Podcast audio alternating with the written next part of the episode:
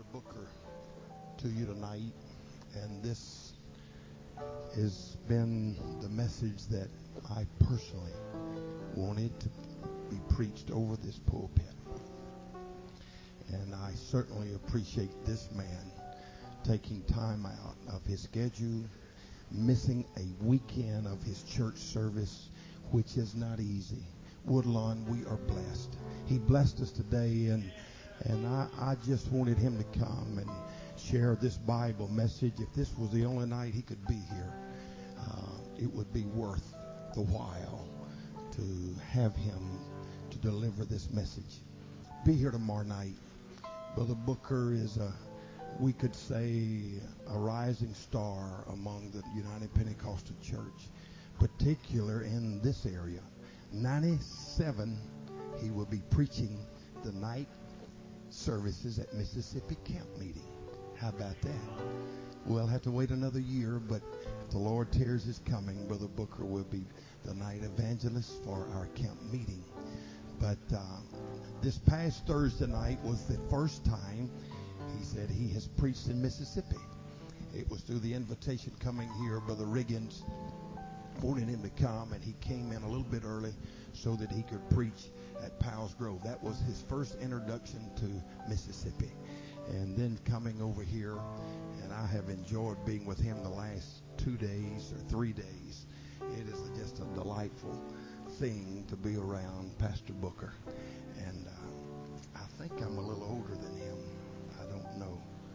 We haven't really discussed that. He looks older than me, but uh, Great man of God. You will hear much of Brother Booker in time to come. And I want him to come take his liberty and just do whatever he feels to do in the Holy Ghost tonight. And uh, I have prayed much for this service. I want every family to be touched and affected by this message. And I know you will. I heard it this past May, and uh, I'm here to tell you I've never been the same. Um, my wife and I and our relationship, I think, has been greater since last May. Uh, I hope I've been a better father. I have tried to be. Uh, this man touched me in a way that I have never been touched before, and I'm just so thrilled he's here tonight to share the Bible message with you, the sure mercies of David. Uh, come here, Larry, just a minute. He's scared to death, but I'm. Hallelujah. Oh, praise the Lord. Well, it is so very, very good to be in Columbia, Mississippi with your great pastor, his wife, and family, his church family, in the presence of the Lord. And I do feel a very special, deep undergirding of the Holy Ghost here tonight. I feel deep waters in the Holy Ghost. And I believe that God wants to do some precious things for us. I don't, um, first of all, I want to say to the visitors, God bless you. You are in the right place, the right time. But around here, every time is the right time. And it's always the right places. So we're thrilled, very thrilled that you are here. And I want to say, appreciate the kind reception that we've received from you and the receptivity to the word of the Lord this morning. It is very, very much appreciated, very deeply gratifying. And I do not know who is the sister that that produced the fruit basket. Where are you, sister? Don't be shy. Is that you? Oh, sister, you ought to start a business.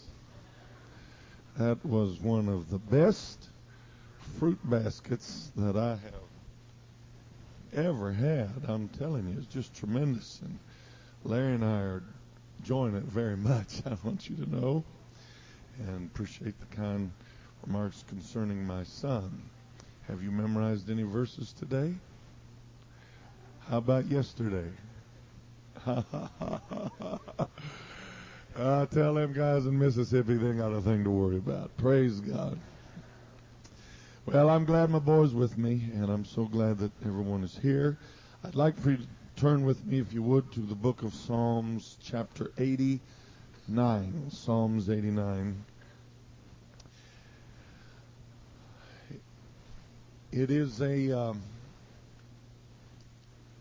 it's a rare thing among apostolic preachers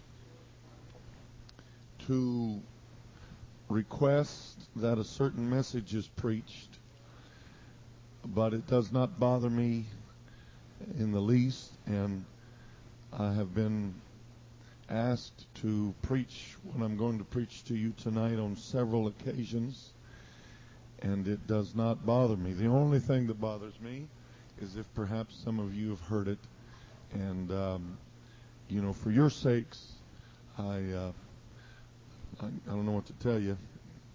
I know you're not supposed to file your nails in church, but if you've already heard it, you might. but uh, my my reason that it does not bother me is that when I preached this message the first time many years ago, many years ago, uh, there was an elder gentleman in our church that was 92 years old at the time. He'd received the Holy Ghost in 1910. He was baptized in Jesus' name in 1915. He was the first secretary of the very first oneness organization in Eureka Springs, Arkansas. And when I preached this the first time, he met me at the back door. I was pastoring 30 people at that time. And he put his hand up on my shoulder and he said, he said, don't think this message is for this church. He said, you will preach this all over America. And I hugged him and thought that was very sweet of him to say that and make me feel a little better. But uh, he was a, a prophet in more ways than one. So I don't mind being asked to preach this. I want to begin reading at verse 1 of Psalms 89. I will sing of the mercies of the Lord forever. With my mouth will I make known thy faithfulness to all generations. For I have said, Mercy, what a beautiful word mercy is. Mercy shall be built up forever. Thy faithfulness shalt thou establish in the very heavens. I have made a covenant with my chosen. I have sworn unto David my servant. Thy seed will I establish forever and build up thy throne to all generations.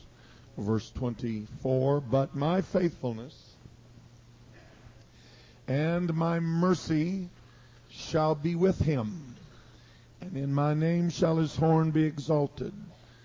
Verse 28, my mercy will I keep with him forevermore, and my covenant shall stand fast with him. His seed also will I make to endure forever, and his throne is the days of heaven.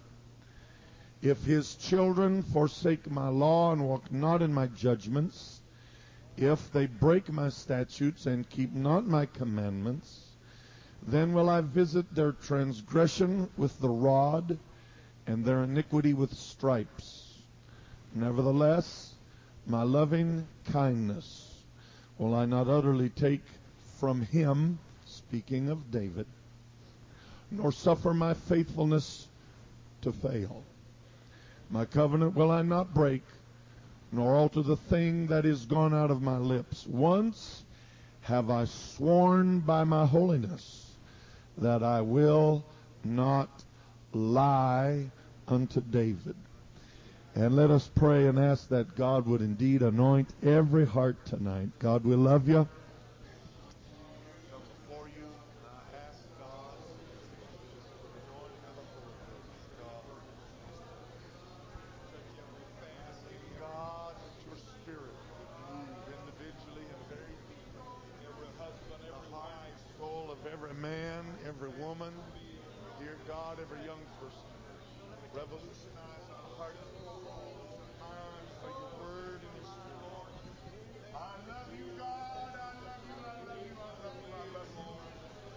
Oh, Jesus, do the work of your Holy Ghost, I pray. Do it, God. We beseech you. We love you. We praise you. We worship you. We are the sheep of your fold, God. We ask, God, that the entrance of your word would give light to our lives in Jesus' name. God bless you so very, very much. You may be seated. I want to uh, back up just a little ways and talk about uh, when the Lord first dealt with me about this. Several years ago, I was called upon to uh, help herd a bunch of boys in a youth camp. I was to be the dorm uh, supervisor. My job was to control it and keep them from killing themselves and me in the process. And uh, one night, after the pillow fights and the M&M fights and the sweet tart fights and all other edible throwable things, and they finally fell to bed exhausted. I lay and looked out the window of the dorm, looked up into the face of the moon, and I really did indeed love those young whippersnappers. And I began to wonder what the future held for them. You do realize that it is a scary thing to be alive in 1995 in many respects. I wouldn't want to be in this world five minutes without God with me. And I wondered what the future held, and I began to think what would become of them. And at that time, I had one son and the other on the way. What would become of my little boy and children to come? And as I thought on these things, there was a phrase of Scripture that began to roll through my subconsciousness, trying to work its way to the surface. And it kept going over and over and over until I finally stopped and began to pay attention to it. And when I did, I must confess I did not know what it meant. But the phrase from Scripture was the sure mercies of David. The sure mercies of David. The sure mercies of David. I came to the place I actually sat up on my bed and wondered, uh, what is the sure mercies of David? I went home. I looked up the places where it is found. I read, and it did not. It did not compute. I didn't. Wasn't able to grasp it. But I did take it to the Lord in prayer and ask that He would speak to me. And so, a few months later, I was doing a study on the temple that Solomon built. And I began to look into that vast, luxuriant structure with its 108,000 talents of gold and its 1,017,000 talents of silver, the untold amounts of, of precious stones that went into it.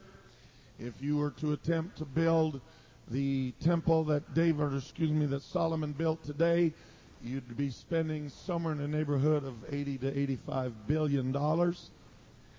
And uh, and as I read of that great, great project, it, uh, it came through to me in the word of the Lord that Solomon, his main job simply was to assemble it. The plans, the diagrams, the layout had been given by the Spirit to his father David. The vast amount of finance for the structure had already been laid in store by his father David.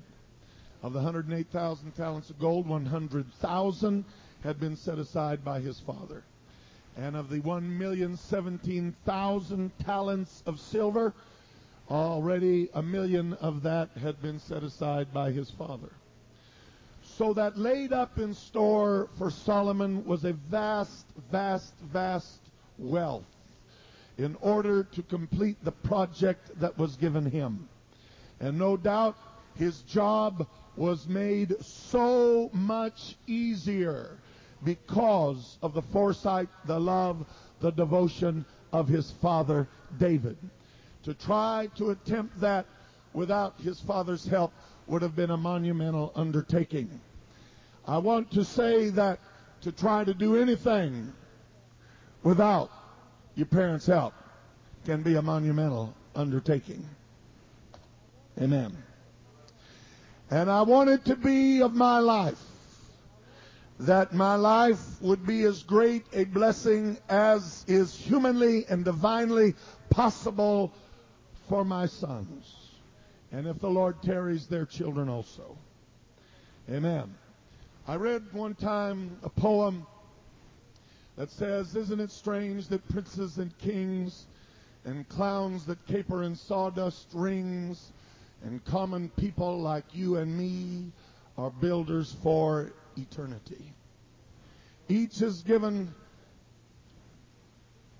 a bag of rules, a book of life, a book of tools. And each must build ere life is flown a stumbling block or a stepping stone.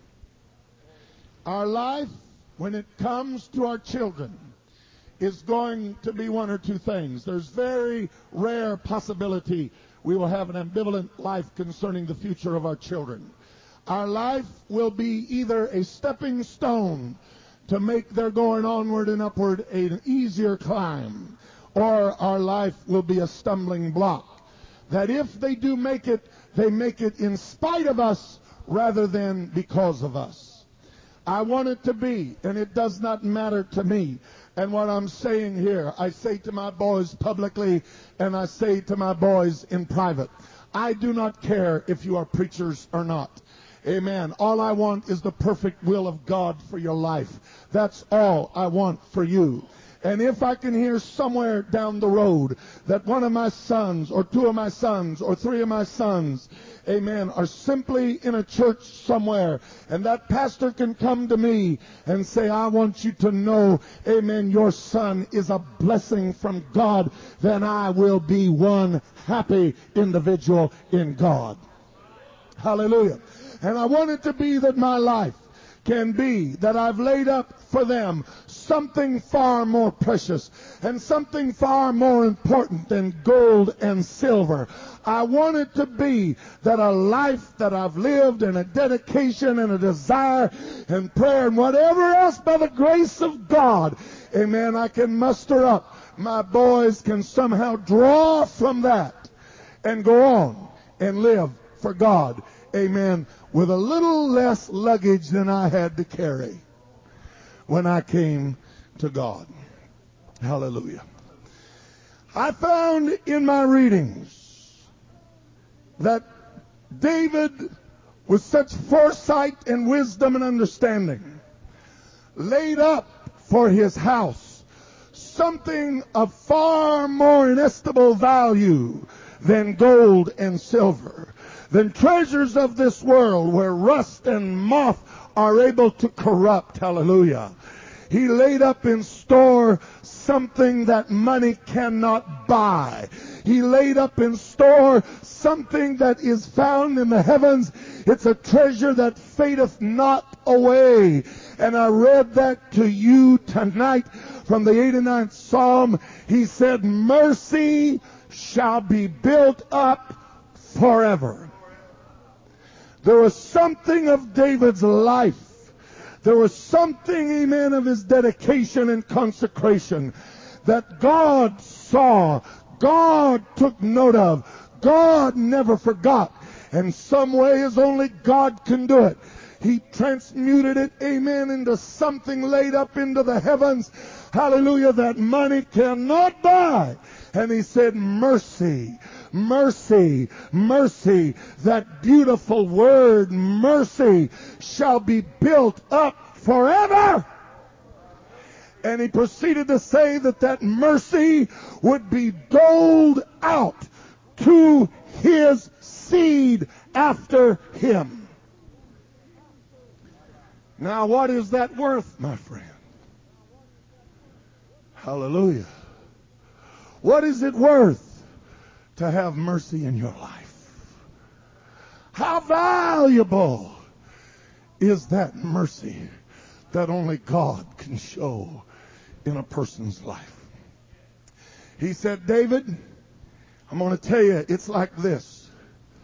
If your children commit iniquity, I'm going to chasten them, amen, with the rod of men. Now, this Psalms 89 and the verses that I'm quoting are almost exactly a direct takeoff of something that God said in 2 Samuel chapter 7. In 2 Samuel 7, he gave it on this wise. He said, Amen, if your children commit iniquity, I will chasten them with the rod of men. And he said, I will not take my mercy from them as I did from he that I put away before thee. Who did he put away before he became king? It was King Saul. What happened to the house of Saul as compared to the house of David? While David's house, if his children committed iniquity, received chastisement, and the Bible said, Whom the Lord loveth, he chasteneth. The Bible tells us in 2 Samuel 3 that while the house of David waxed stronger and stronger, the house of Saul waxed weaker and weaker. You read on through the genealogy, which does not last very long. You read about Jonathan. You read about his two brothers that were slain in battle with their father in the same day. You read about seven other sons that one time were placed upon a hill, nailed to trees because of the father's sins against the Jebusites. Doesn't sound like much mercy ran through the channels of Saul's house. But friend, as you read through the word of the Lord, again and again and again and again, you find God remembering a patriarch by the name of David. You find his descendants. Yes, they committed iniquity, but I'm here to tell you, God showed mercy time and time again. Now I know that I'm at this point in many of your minds, I'm getting way out there on a limb, but it's not an unsupported limb. And we have many scriptures. Hallelujah. In the book of Exodus, chapter 20, we are reading, amen, from the Decalogue. It is the giving of none other than the Ten Commandments. You do not get any more basic than the Ten Commandments. The second commandment he speaks that he is a jealous God and he wants no idols, amen, in our lives. And if you want a good definition of an idol, an idol is anything. It doesn't have to be wood or stone. No. Amen. That is hewn into the, some kind of an image. An idol is anything that comes between us and God. It can be an individual. It can be a job. It can be anything that comes in between us and God. And so begin reading at verse 5. Thou shalt not bow down thyself to them, Don't bow down yourself to that idol. nor serve them. Don't serve that idol. For I, the Lord thy God, I, the Lord thy God, am a jealous God, I am a jealous God, visiting the iniquity of the fathers visiting the iniquity of the fathers upon the children upon the children unto the third and fourth generation unto the third and unto the fourth generation of them that hate me. of them that hate me. I visit the iniquity of the fathers to the children. This is not a chimney corner scripture. This is out of the Decalogue. This is not something that was given one time. I can take you to Exodus 34 and I can take you to Deuteronomy 7 and I can take you to Numbers 14 and show it to you almost verbatim. Time and time again, God's letting it be known that He visits the iniquity of the fathers to the children after them to the third and the fourth generation. In the book of Jeremiah, chapter 32, read verse 18. Thou showest loving kindness unto Thou, thousands, thou, O God, showest loving kindness unto thousands, and recompensest the iniquity of the fathers. and you recompense the iniquity of the fathers into the bosom of their children into the bosom of their children after them. after them. You recompense the iniquity of the fathers into the bosom of their children after them. Now you'll relate to this a little better than Californians do. California is the movingest society in America. It is absolutely crazy and absurd how much people move. We only have maybe three or four families in our whole church that own their homes. Everybody rents. They move all the time. I average, I've been there 12 years, we average five people moving, five families moving out a year. They move, they move, they move. Thank God for people praying through. So, you're going to relate to this a little better.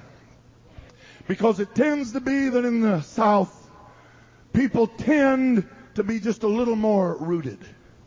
If they move, they don't tend to move far, generally speaking. Have you ever noticed how certain traits run in families?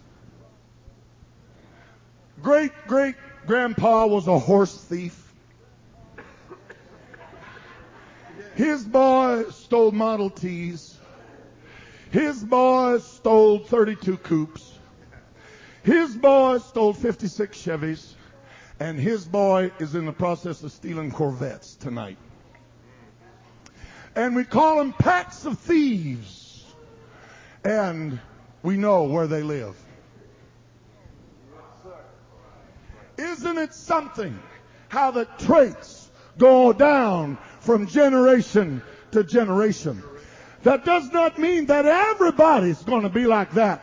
But if they're not, it's because, honey, somewhere they pin their ears back and they break out of it. And they say, I don't care what daddy's like, I'm not going to be like him.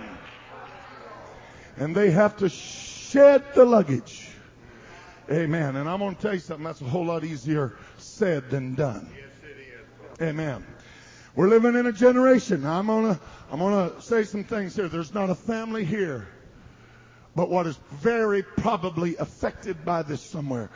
The society, the fabric of America is slowly, surely, inexorably deteriorating. Now, this, everybody in California relates to this. There's not a family here probably, but what somewhere your family's been touched by drugs. If not immediate, secondary, third, cousins or something. And you've seen the devastation. Alcohol. You've seen it. Immorality. You've seen it. So we're living in a society where these things are happening. But I'm going to tell you something. And hear me well. Some of these things you've been around long enough, they become common traits in families. They run from generation to generation, almost like wild, untamed horses, and the devastation that is wrought. He said, I will visit the iniquity of the fathers to the children, to the third and fourth generation of them that hate me. I will recompense the fathers, amen, by putting their iniquity into the bosom of their children after them. Now, I never saw my dad that I know of.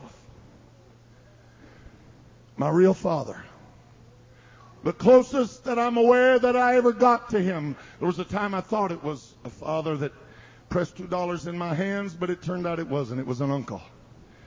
The closest I ever got to my real father, to my knowledge, was when I stood over his grave. And he, a man, is buried in Wills Point, Texas. In that little backwater community there at Wills Point, I stood over his grave. He died at 46 years of age at a massive heart attack. But he had drank one quart of whiskey a day for the last 10 years of his life. My dad was a fighter. My dad was a brawler. My dad was a scrapper. My dad went from job to job, pillar to post. And, and he did me, my mother, and our family dirty. He was the untalked about subject of all my days. I didn't even know his name till I was over 21 years old. Nobody talked about my dad. One day, when I'd been in trouble, as had been my custom, on probation from the time I was 15. I'm sorry, I was not raised in this truth. Amen. I was on probation from the time I was 15 till I was 21.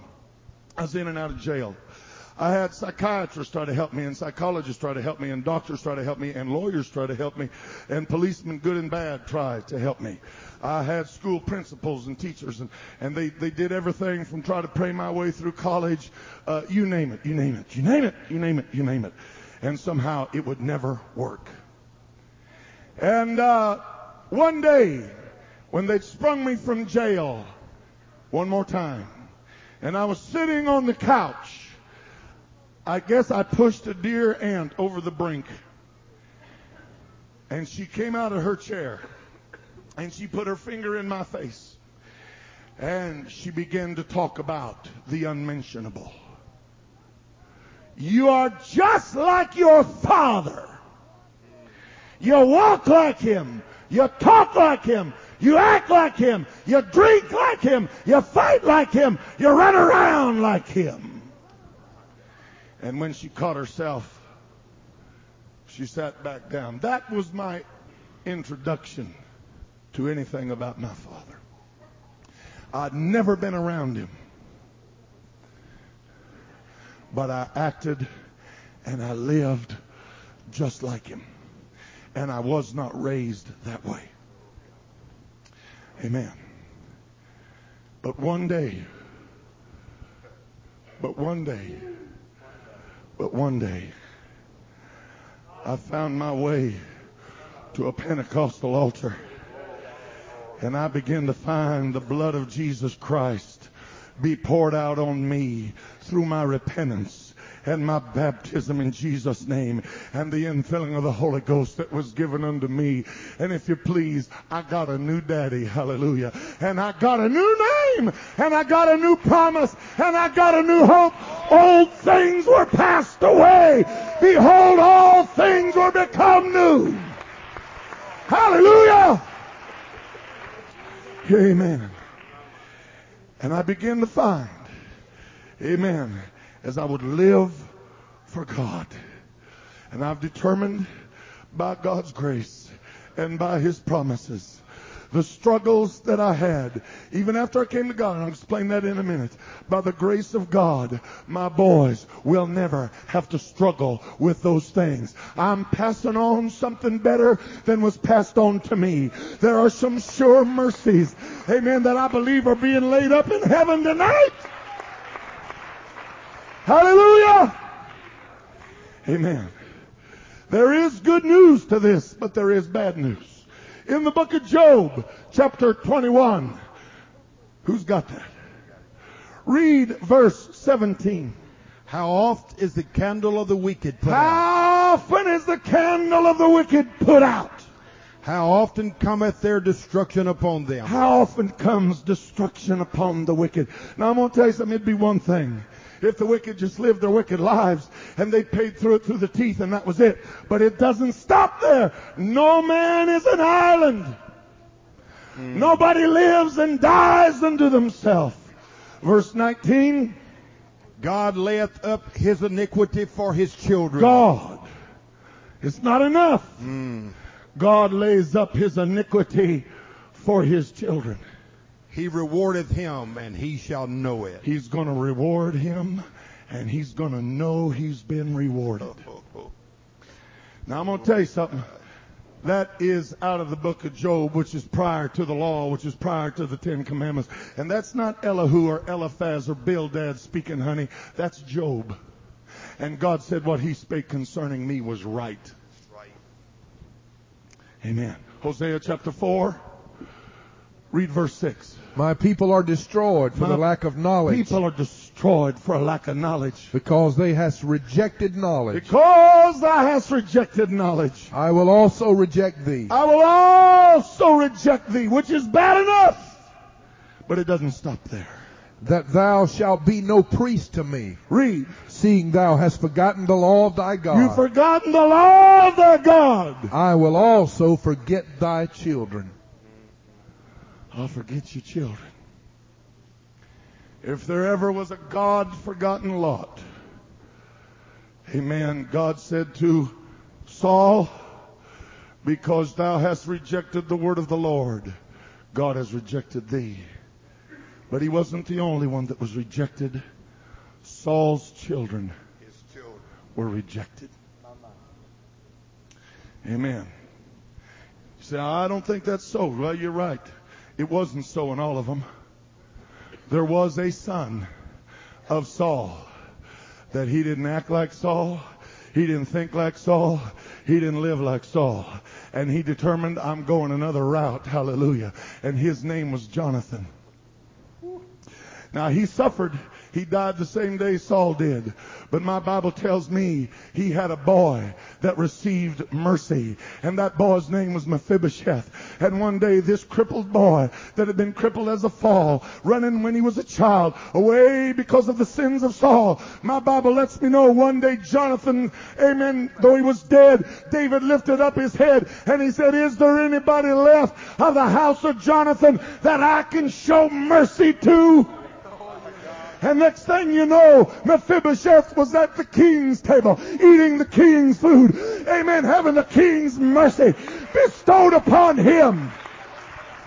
And it wasn't because of his grandpa Saul. It was because of his father Jonathan. That said, I will order my affairs different than my father. Thank God there is good news. He visits the iniquity of the fathers to the children, to the third and to the fourth generation of them that hate him. That's the reason you find generational curses. When Joab killed Abner at the gate in the funeral procession at his bear, amen, the Bible tells us David said, Let there not come one from the house of Joab but what he is crippled or beggeth or lacketh bread forever. That is the reason when Noah woke out of his sleep, he said, Cursed be Canaan. Ham's his disrespectful son's child. Amen.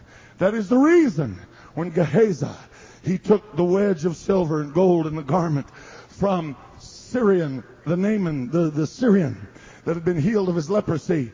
That is the reason that Elisha said, Naaman's leprosy be on thee and thy seed forever.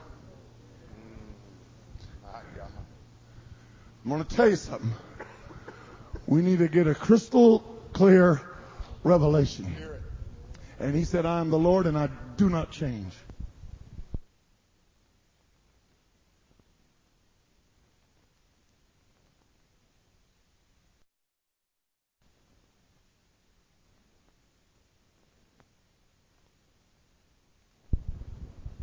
The Bible says he is the same yesterday, today, and forever.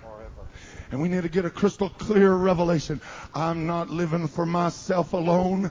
I've got babies involved. I've got sons and daughters. If the Lord tarries, I've got grandkids. God, let me order my affairs according to your word, according to your spirit. I want the blessings of God to be on me and on my house.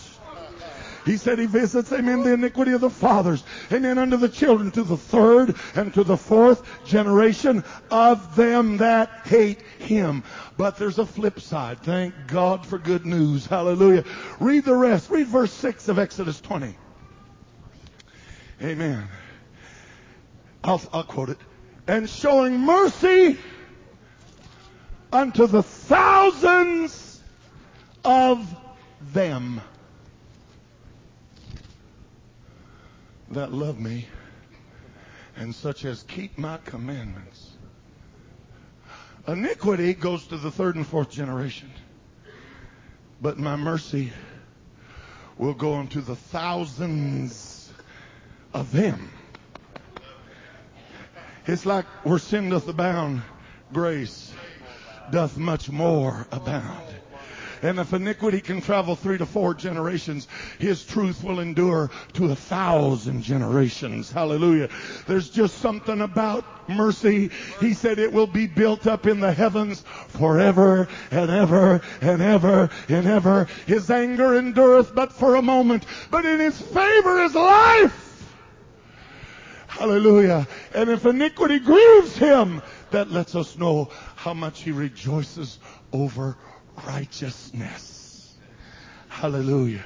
The good news. The good news. The good news. God remembers the righteousness of his people. Hallelujah. That's the reason it says in, in Ephesians 6. Amen. Knowing that whatsoever good thing anything whatsoever good thing any man doeth, the same shall he receive from the Lord. You sow, you're going to reap. God is faithful. He will not forget your work and your labor of love. And what greater blessings than to see the mercies of God bestowed upon your family. Hallelujah. Now some are saying right now, whoa, you're saying you live for God, then your kids are automatically swept into heaven. No, no, no, no, no, no. No. We're free moral agents. God will never take that away from anybody. I'm on my way to heaven because the Spirit drew me and I responded to Him. Hallelujah. And I'm just going to throw this in. Anything I am or you are or I have or you have, you have because you responded. That's all we've got is an ability to respond. God will never take our free moral agency from us. Amen. If my son Larry Andy makes it to heaven, it will be because he responds to the same God I respond to. Hallelujah. He'll have to make up his mind just like I've had to make up my mind. Amen. Amen. Amen. But I do know this. That if I live for God, somewhere, someplace, sometime, humanity being humanity, my boys are going to need mercy. They're going to need mercy on them. Oh God, remember my boys. Oh God, remember my children. Oh God, let the mercies of God be on my family. That's why David said, Oh God, when you bring judgment, remember mercy. And he never forgot. God forbid one of my children, if the Lord tarried, one of my grandchildren, might be in a bar somewhere, someplace, where I couldn't go. I couldn't reach. God, remember me and go where I cannot go and reach where I cannot reach and talk where I cannot talk and show mercy where it's beyond my ability. If need be, work it like you did with Abraham when the scripture said, Amen. God remembered Abraham and delivered Lot. He, those angels took Lot by the hand and his wife by the hand. God, amen, those angels led them out of the city. Why? The Bible said God remembered Abraham. God remembered Abraham. God remembered Abraham. And he delivered Lot. Hallelujah. I just want something laid up in the heavens that God will remember. Hallelujah. That's why the book of Psalms, chapter 18, read verse 50. Great deliverance great deliverance, giveth heed to his king, giveth heed to his king, and showeth mercy and showeth mercy to his anointed, to his anointed, to David, to David, and to his seed and to forever. his seed forever.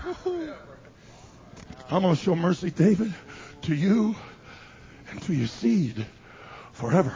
Psalms 103, verse 17. But the mercy of the Lord is from But everlasting The mercy of the Lord everlasting is from everlasting to everlasting. upon them that fear him, Upon them that fear him and his righteousness and his unto children's children. unto children's children. Luke chapter 1, verse 50. This is not just Old Testament. And his mercy And his mercy is on them is on them that fear him that fear him from generations to from generation. generation to generation.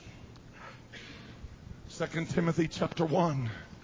Paul is writing to his son in the gospel. His name is Timotheus or Timothy. He's writing, he's penning, he's thinking of this young man and his verity and his faith. Verse 5. When I call to remembrance Oh, Timothy. When I call to remembrance the unfeigned faith the unfeigned, that real, beautiful, pure, simplistic faith that is in is in thee, which dwelt first I remember it dwelt first. in thy grandmother Lois, It was first in your grandmother Lois. and thy mother, And then I remember that this unfeigned faith that's in you, it was then in your mother Eunice. Eunice. And I am persuaded And I'm persuaded that in thee also. it's in thee also. Now don't tell me that Lois didn't lay up something for Eunice. And don't tell me that Eunice didn't lay up something for Timotheus. And don't tell me the apostle didn't recognize it. Hallelujah. For what it was. This is something, boy, I suggest you keep in mind. I'm remembering, and you better do the same. It started in your grandma, and then it went to your mother. And though his mother was a Jew and his father was a Greek, he was carried through a mama that said, I will live for God. Hallelujah. I will live for God. It doesn't matter if daddy don't do it. It doesn't matter, daddy, if mama don't do it. You've got children. I'm going to live for God. I'm going to lay up something for my babies. I'm going to do it. And God's going to see. And God is going to remember. Hallelujah. Let's lift our hands and love Him. I love you, my God. I love you, my God. I love you, my God.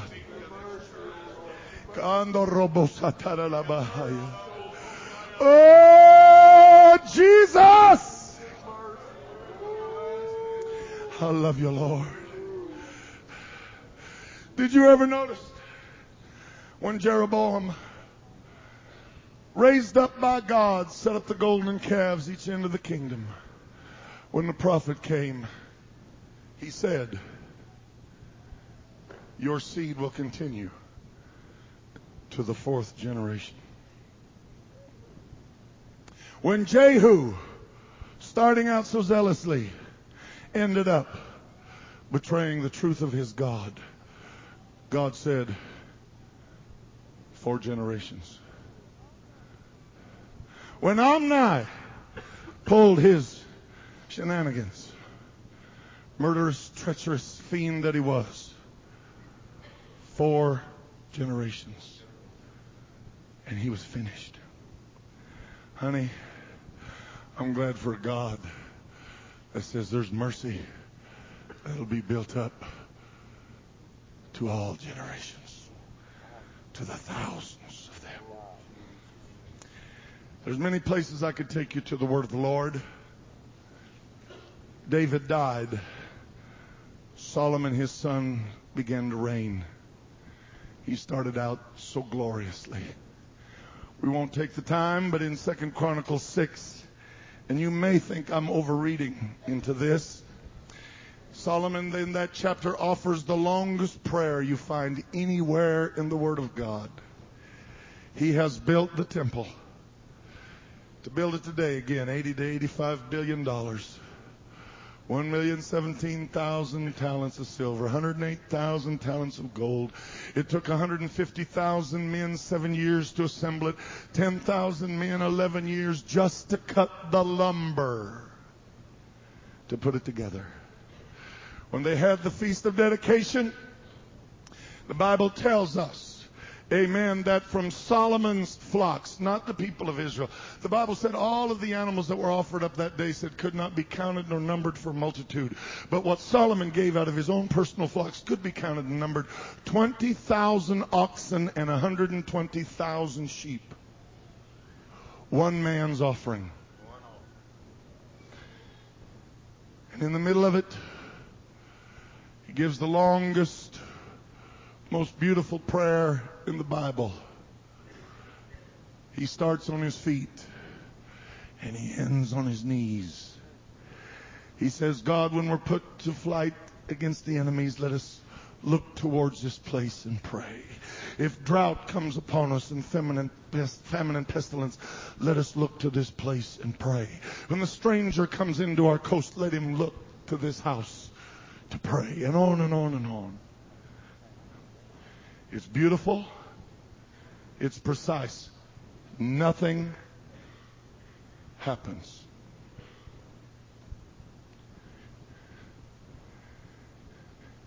And then at the end,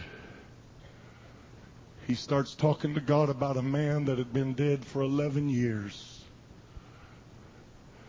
And it's like he said, by the way, God, remember the mercies of my father David.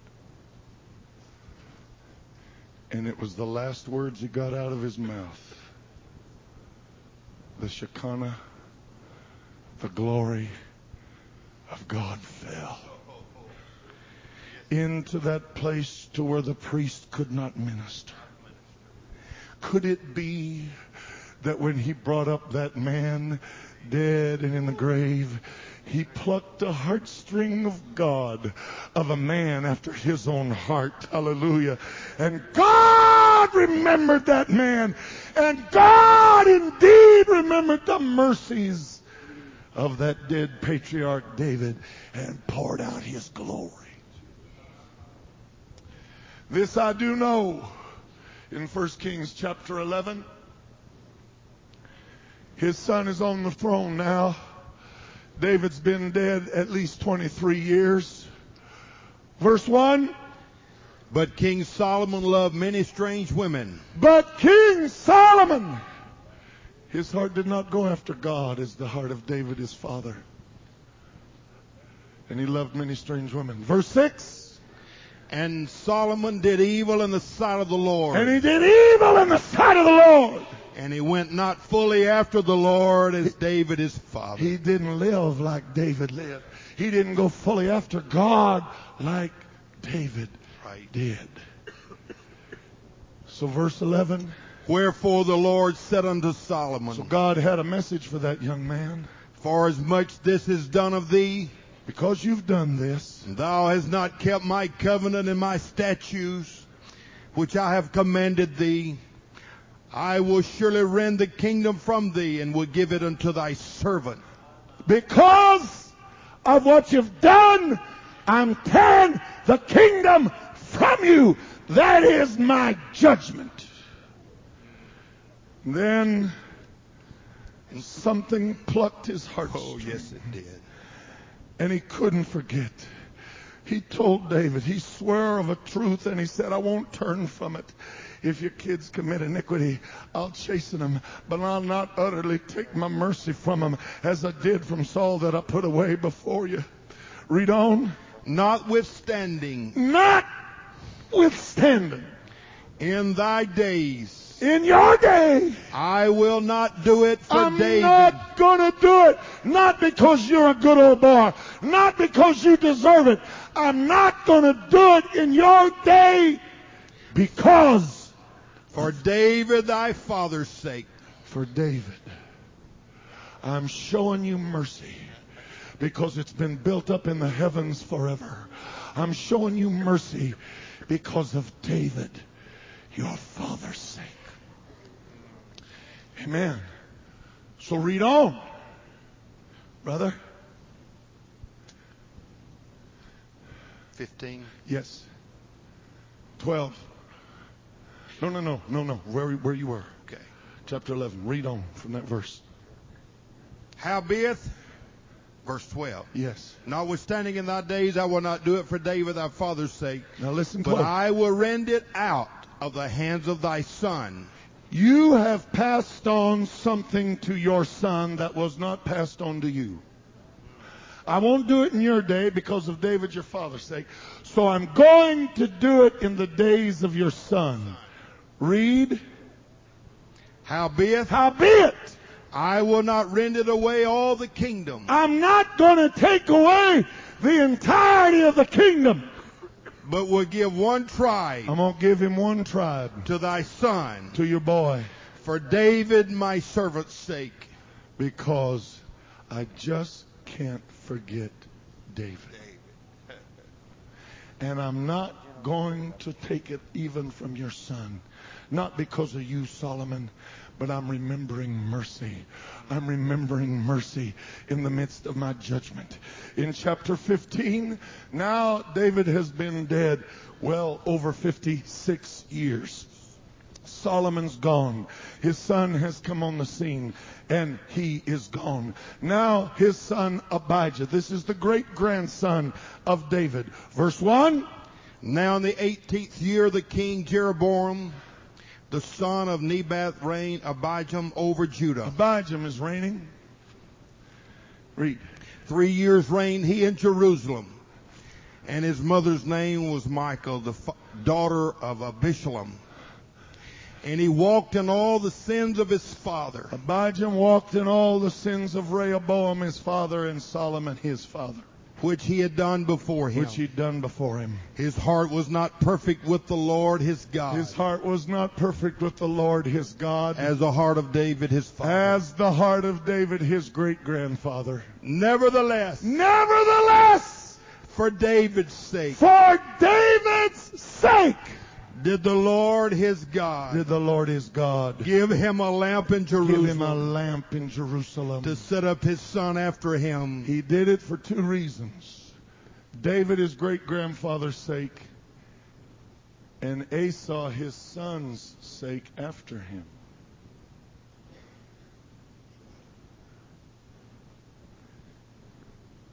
Brother Carney, I've seen people receive mercy because of their kids.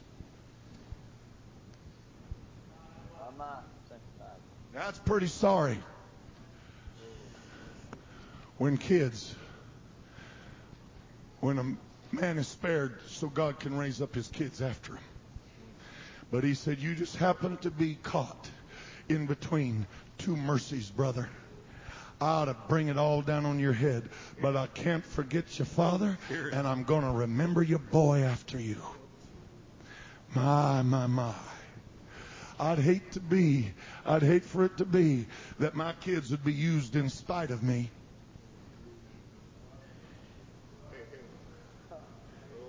I want to make this thing easier for my family. I want to be a blessing. Hallelujah. I, I want this thing to flow as sweet as sugar. Hallelujah. We could go on. I could tell you, show you a place where David is in the grave 106 years. I could show you a place where he's in the grave 124 years. And yet God is never forgetting. It's went past the third generation. It's went past the fourth generation. It's went past the fifth, the sixth, the seventh generation. In 2 Kings chapter 19, amen, David has been in the grave 305 years. And he's got a descendant on the throne by the name of Hezekiah. And Hezekiah is surrounded by the Assyrian army.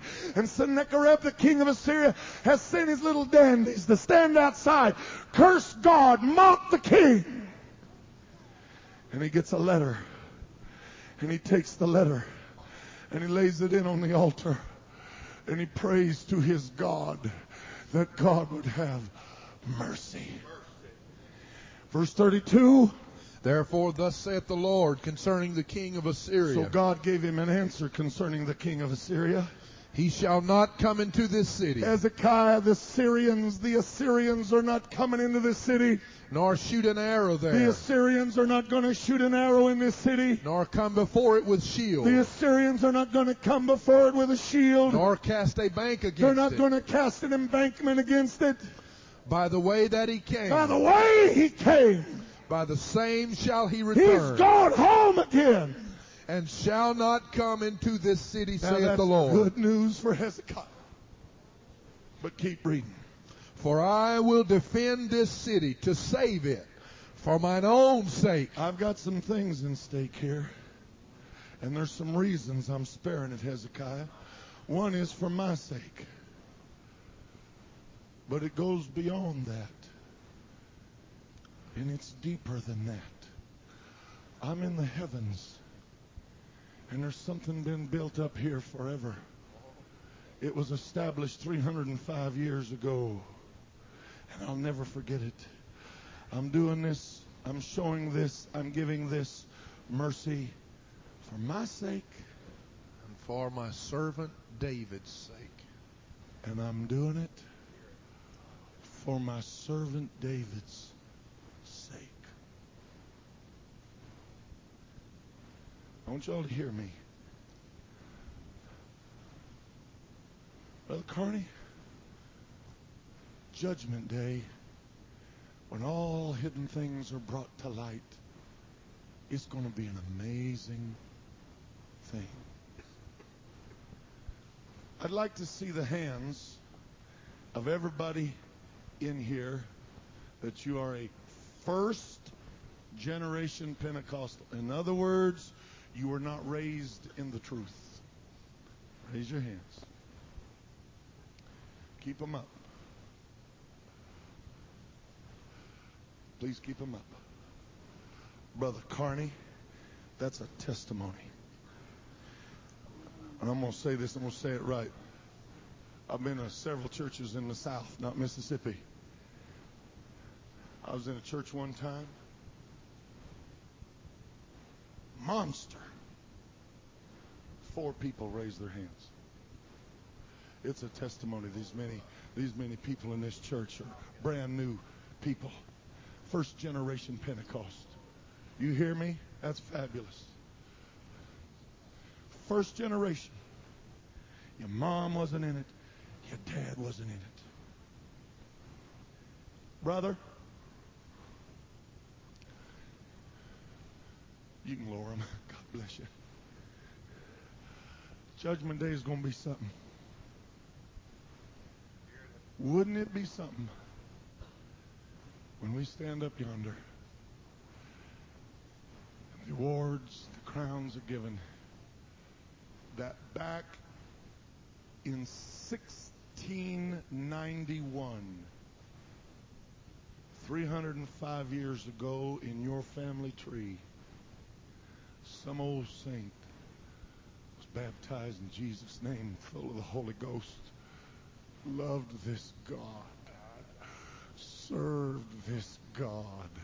I don't know their name. You don't know their name. We don't even know that they exist. But Judgment Day, brother, wouldn't it be something that God never forgot, never forgot, never forgot? What's your first name? And 305 years later, God said, you know what? I just ain't going to forget. Amen. Sister Elizabeth back yonder.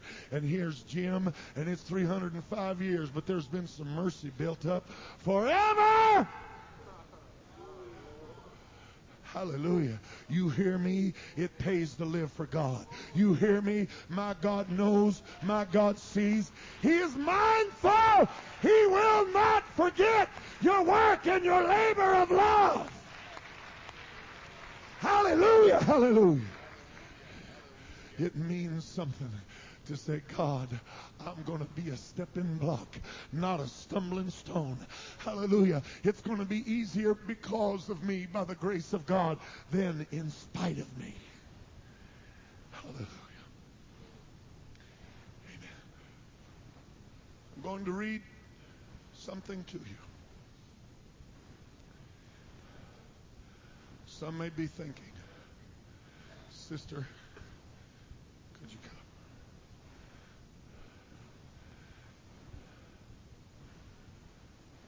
Some may be thinking, well, that's nice and fine and well, but that's just, that's just, you know, no. It's not Old Testament solely. It's a promise. Brother Carney, Isaiah 55, verse 1. Ho, everyone that thirsteth, Everyone that thirsteth, come ye to the waters. come ye to the waters. He that has no money, You don't got any money? come ye, Come on, buy and eat. buy and eat. Yea, come, Come on, buy wine and milk wine and milk without money without money. and without price. Where are you going to find a deal like that? Read. Wherefore Wherefore do you spend money do you spend money for that which is not bread, for that which is really not bread? And you labor And you labor for that which satisfieth not? for those things that leave you just as empty as before. You're not satisfied, sir. Mm-mm. Ma'am, you're just as empty as you always were. Yes. But read. Hearken diligently unto me, But if you'll hearken to me, and eat ye that which is good, eat ye that which is good, and let your soul delight itself in fatness. let your soul delight itself in fatness. Incline your ears Incline your ears. and come unto me. Come unto me. Hear, Here, and your soul shall your live, soul is going to live, and I and I will make an everlasting covenant with you. will make an everlasting covenant with you and you and you and you and you and you and you and you and you and you. It's not whosoever will. I will make an everlasting covenant with you. Anybody that hears, anybody that inclines, anybody that delights. Mm. Read. Even the sure mercies of David.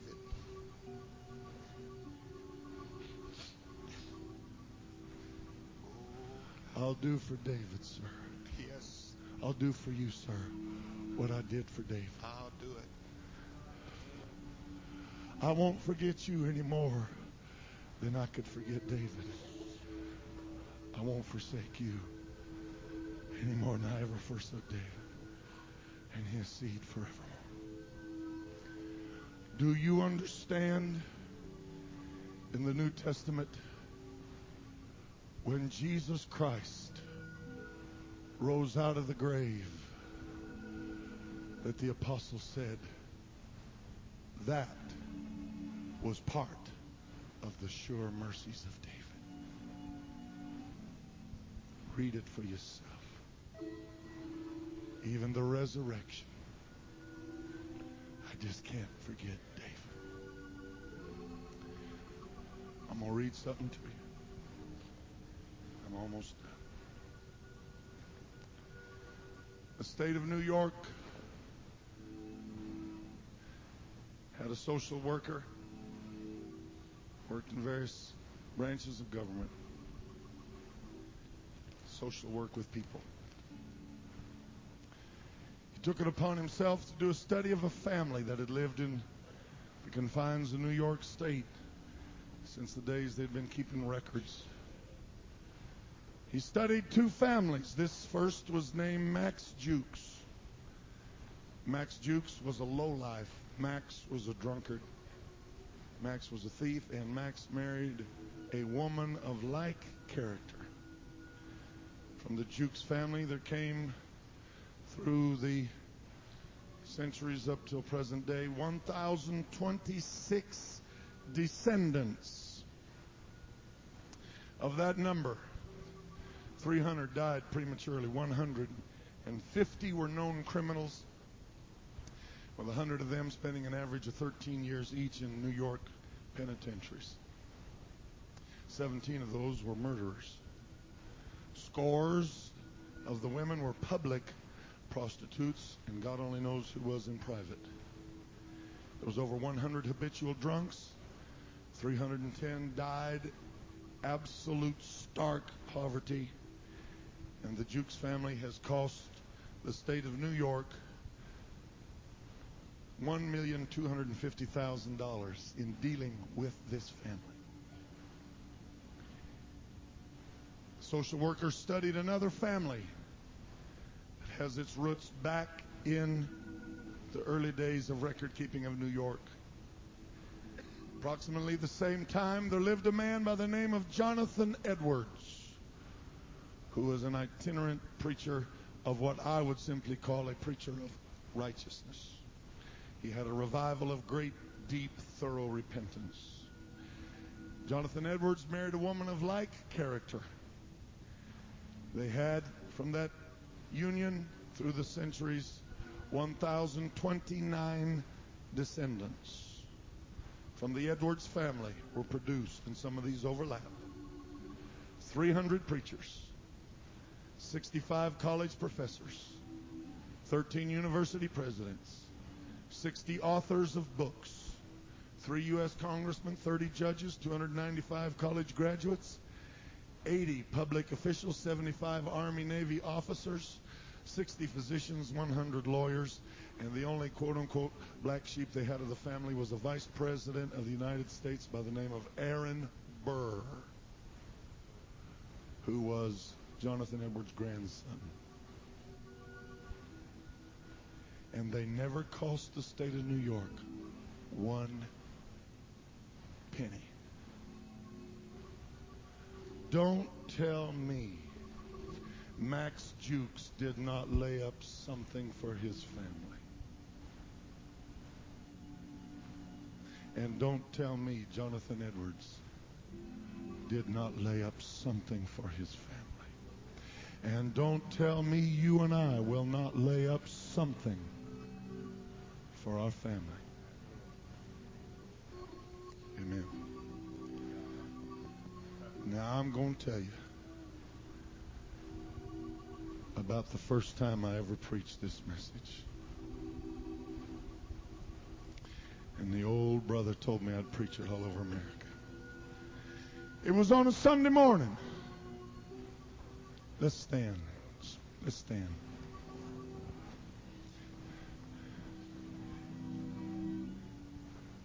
The children were in the Sunday school. In those days, at the end of that class, we'd have the children come in and be with the parents. We'd have a worship time, and then we'd dismiss. We're just about hearing this message. And the kids started to come out the side door, and I said, Stop! Stop the kids. Shut the door. Keep them back. I said, Moms and dads, when your babies come marching through this morning, I want you to look at them with a new eye, new understanding. And as your babies come to your side, I want us to do some self examination. What am I laying up for my babies? Is it sure? Is it steadfast? Is it loyal? Is it solid? Is it true? Amen. And so I said, come on. And the kids began to come. Kids weren't in service. They didn't know what was going on. They're just, they're skipping and looking and smiling and grinning. They don't. Moms and dads are watching their babies come. Two little boys, brothers, begin to make their way. As they did, my eyes fell on them And I couldn't remove them. I watched him. I was drawn to him. I stared. And as they walked by, the Lord spoke to me. He called their mother's name. I'll call it Suzanne. He said, Suzanne does not love her children. And I said, Whoa, that was not God. No, no. Because if I had to pick the best mother in that church next to my wife, I would have chose her. They never sniffed, but what mama was there. Their shoes were polished. Their clothes, I mean, they were immaculate. They were just. But I was troubled. I was deeply troubled. We lived catty corner from the church, and, and I went home. My wife had been sitting right there at service front row. And we walked into the house. She said, I need to tell you something. I said, Well, I, I got something on my mind I want to talk to you about. She said, Well, I, I really need to tell you. I said, Well, I do too. She said, It's about service this morning. I said, Well, mine is too. She said, She said, Larry, I want to tell you something. I said, What? She said, You know when you had the kids come in? I said, Yes. She named those two brothers. She said, Honey, when they walked in front of me, the Lord spoke to me and said, Suzanne does not love her children. And I knew now that it was indeed God. But I didn't know what it meant. But now I know. Four months later, Suzanne walked out of church, never come back. She's a cocaine addict today. Her boys are grown. Their lives are messed up. They're out of church, been for years and years. And whether you're ready or not for this, I'm going to tell you anyway. From that point on, I knew. Backsliders do not, I repeat, do not love their children.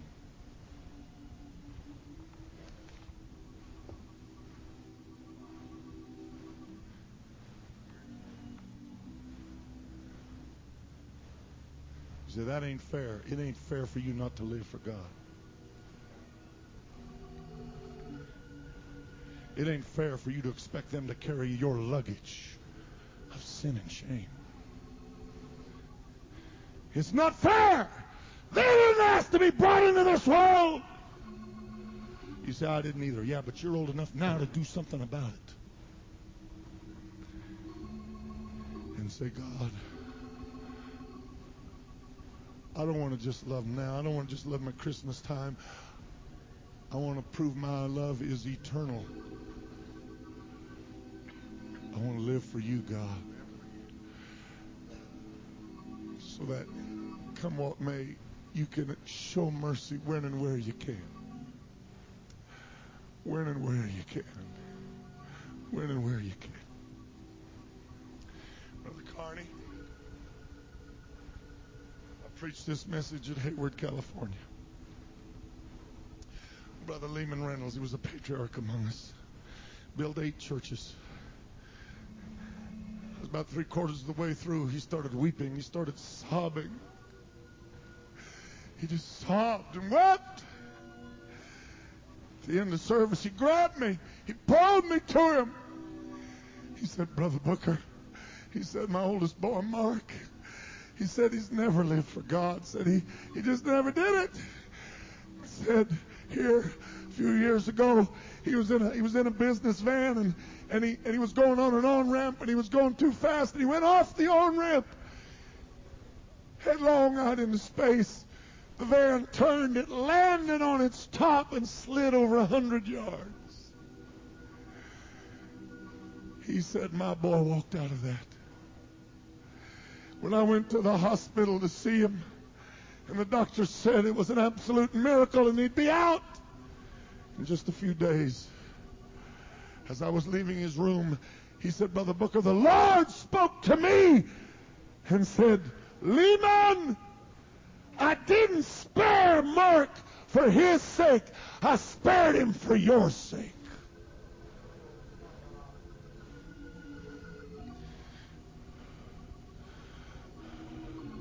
I was preaching this in Bellflower, California. Sister White began to weep. She began to sob. She began to cry. Her boy, God loved him, He's lived like the devil all his life. He was in a horrible car wreck. He should have been dead. She was in the hospital day and night praying. Till finally God intervened. He knew it. God knew it. The hospital knew it. She knew it. Spared his life. And as she was thanking God, he said, Lillian, I didn't spare him for his sake. I spared him for your sake.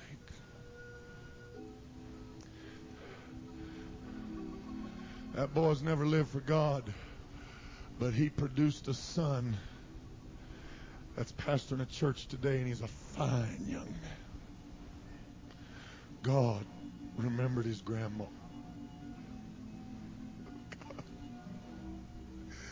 I don't understand it all. I don't know all the ins and the outs. I just know there's enough here to convince me. It pays to live for God in many, many, many more ways than one. And I want to live for God if no other reason for the sake of my babies. In Jesus' name.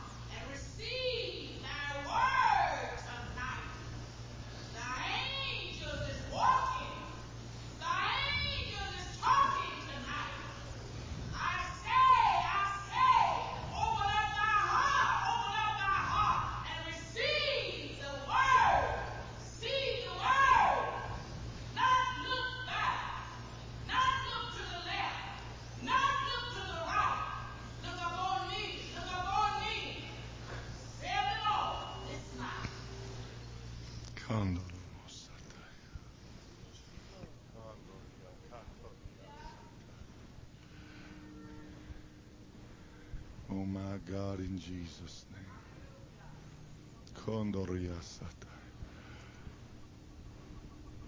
I think it would be very good. Every mother, every husband, every father, every son, every daughter. It doesn't matter how old. Whole families, grandparents, sons, grandkids